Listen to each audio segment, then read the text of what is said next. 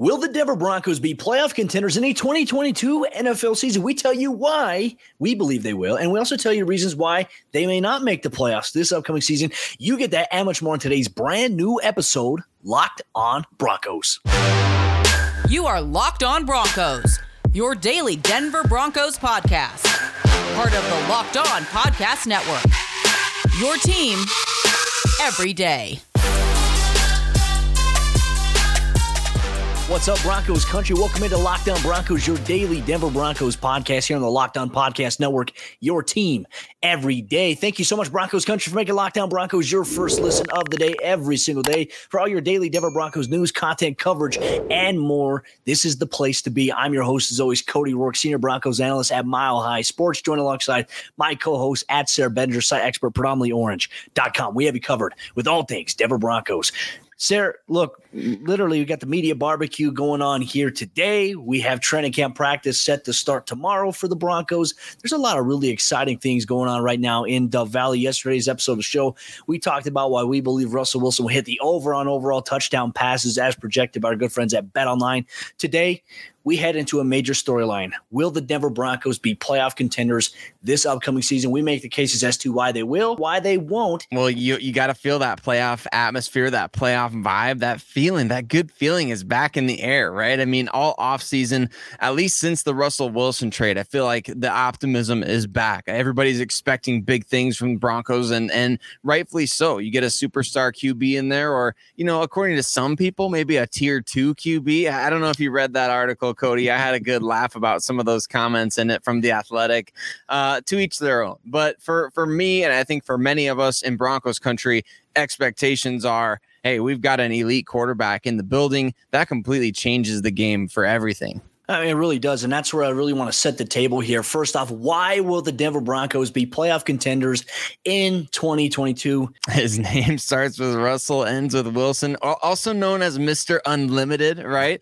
Uh, he's going to be transcending this offense. I think our show notes put it perfectly. Like transcendental is the type of word that I think of. And it could be so easy to overhype a guy like Russell, even a guy like Russell Wilson coming in, right? I mean, he is, he's been an established star in the NFL and all of a sudden he comes to a new team. But I think I think a lot of people may be thinking of this in terms of like you know the NBA where or, or the MLB where a star changes teams and it just doesn't immediately translate to success. But football is so much different. When you get a player like Russell Wilson on your team, a quarterback can really drive the the success of the team.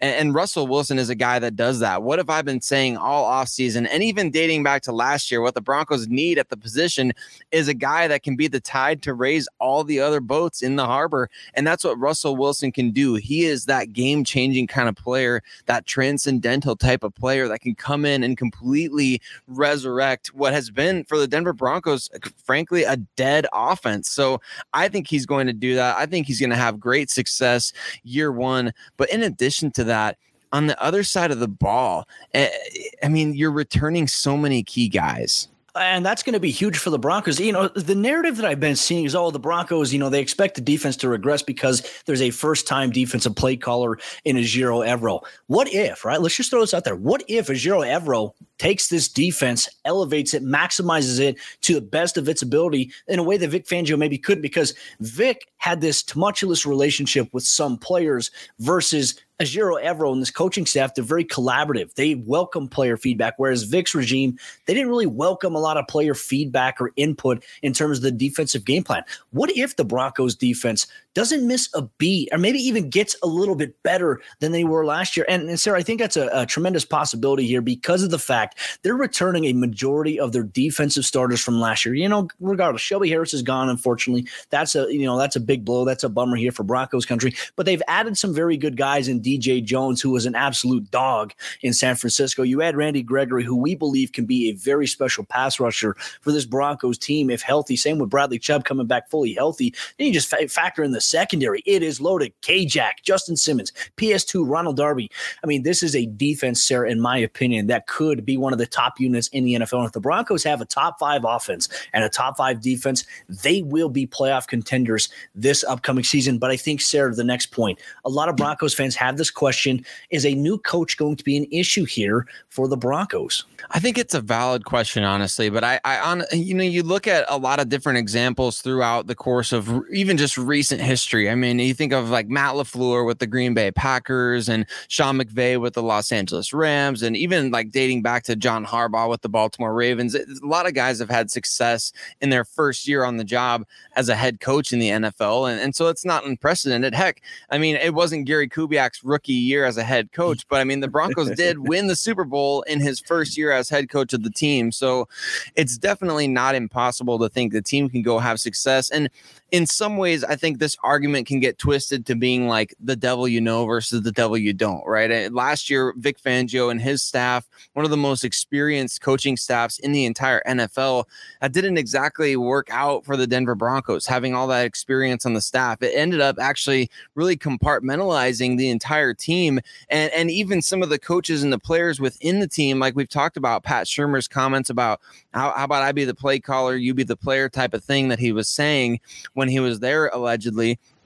And I just I think it's just completely different. Again, even if it's the devil you don't know versus the devil you know, it's kind of one of those things where eh, hey, I have optimism now that game management is going to be better because Vic Fangio is not the one that's in charge of calling the timeouts at the end of a half or at the end of a game and different things like that with clock management, with game management, and with offensive coordinator change. Obviously, Nathaniel Hackett, the head coach, will be calling the plays.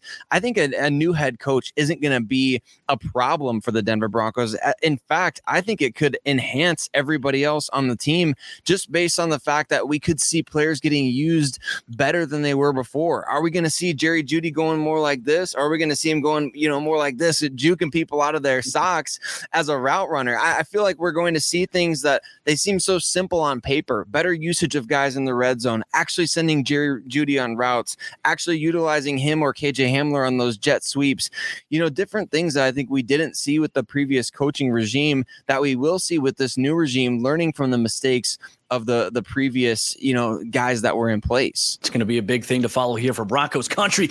Broncos country is going to be on the berm tomorrow in Dove Valley. It's a 10 o'clock a.m. start time for practice.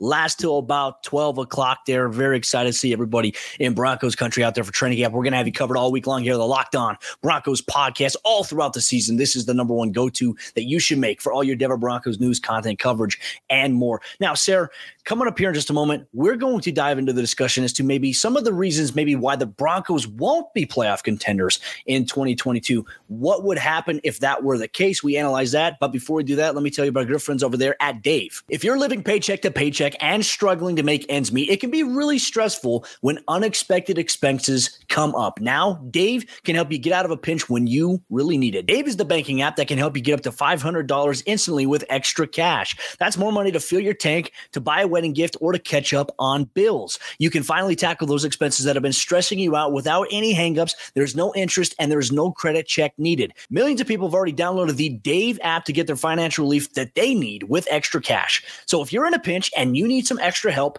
download Dave and think of it as a helping hand from future you. Download the Dave app from the App Store right now. That's D A V E and sign up for an extra cash account and get up to $500 instantly. For terms and conditions, go to dave.com slash legal. Instant transfer fees applies.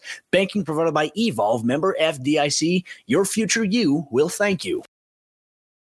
What are some reasons that the Denver Broncos could miss the playoffs in a 2022 NFL season? There's a lot of interesting responses and possibilities when you factor in the AFC as a whole, potential injuries. We're going to dive into that coming up here in just a moment. But real quick, Broncos country, thank you so much for making Locked On Broncos your first listen of the day every single day in your favorite podcast and provider or here on YouTube. Make sure you hit the subscribe or that follow button so you never miss out on a day's worth of Denver Broncos news, content, coverage, and more. Courtesy Locked On Broncos.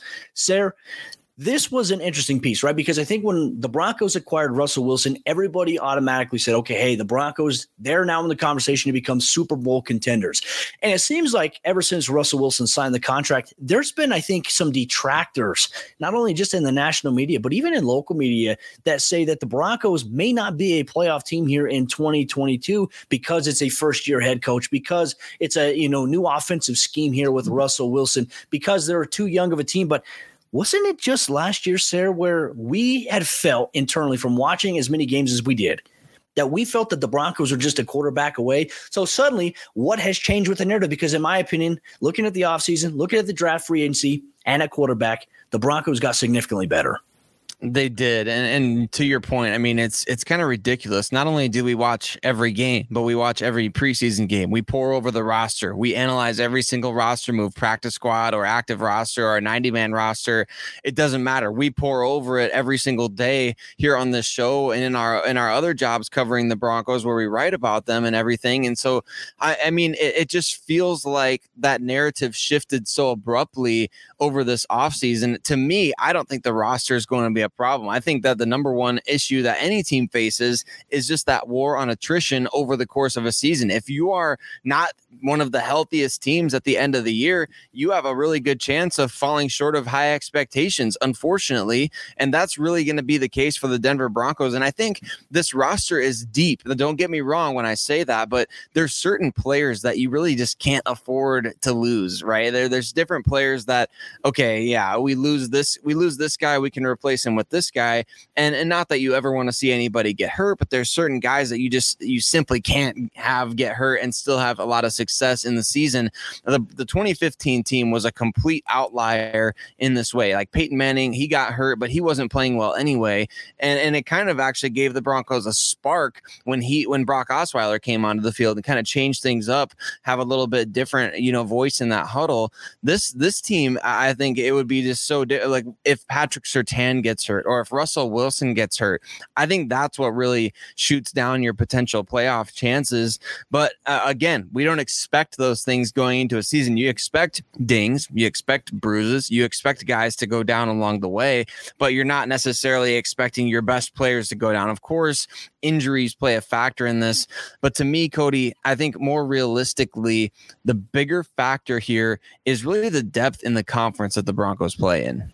Well, and I think that's really going to be the biggest key. You know, I think for Denver too, like I know they didn't beat the Chiefs last season, but Sayre, it's like they they came close twice last year to doing it. And if it weren't for a Teddy Bridgewater really poor game on Sunday Night Football, throwing those interceptions, I mean, the Broncos defense held Mahomes to his worst passer rating in his career, held Tyreek Hill to his lowest output as a wide receiver in the National Football League. I mean, the defense did its job. So it's like it's hard to look at how the Broncos played last year against what I felt like is a more talented Chiefs team last year. Some question marks this year, but they're still a damn good team. There's going to be a Chiefs fan that probably finds this and takes issue with what I said, but I'm giving them their praise. They're a damn good football team. They're the king until they're not the king anymore. You look at teams like Buffalo, like I said, Kansas City, the Las Vegas Raiders, the Chargers. You also look at teams like Cincinnati, who went to the Super Bowl. Denver could have beat them last year. Unfortunately, there's a blown coverage, and the offense couldn't get it going down late when they needed to the most. It is a loaded conference from top to bottom. So I think for me, the one way, in my opinion, that Denver will miss out on the playoffs here in 2022, Sayre,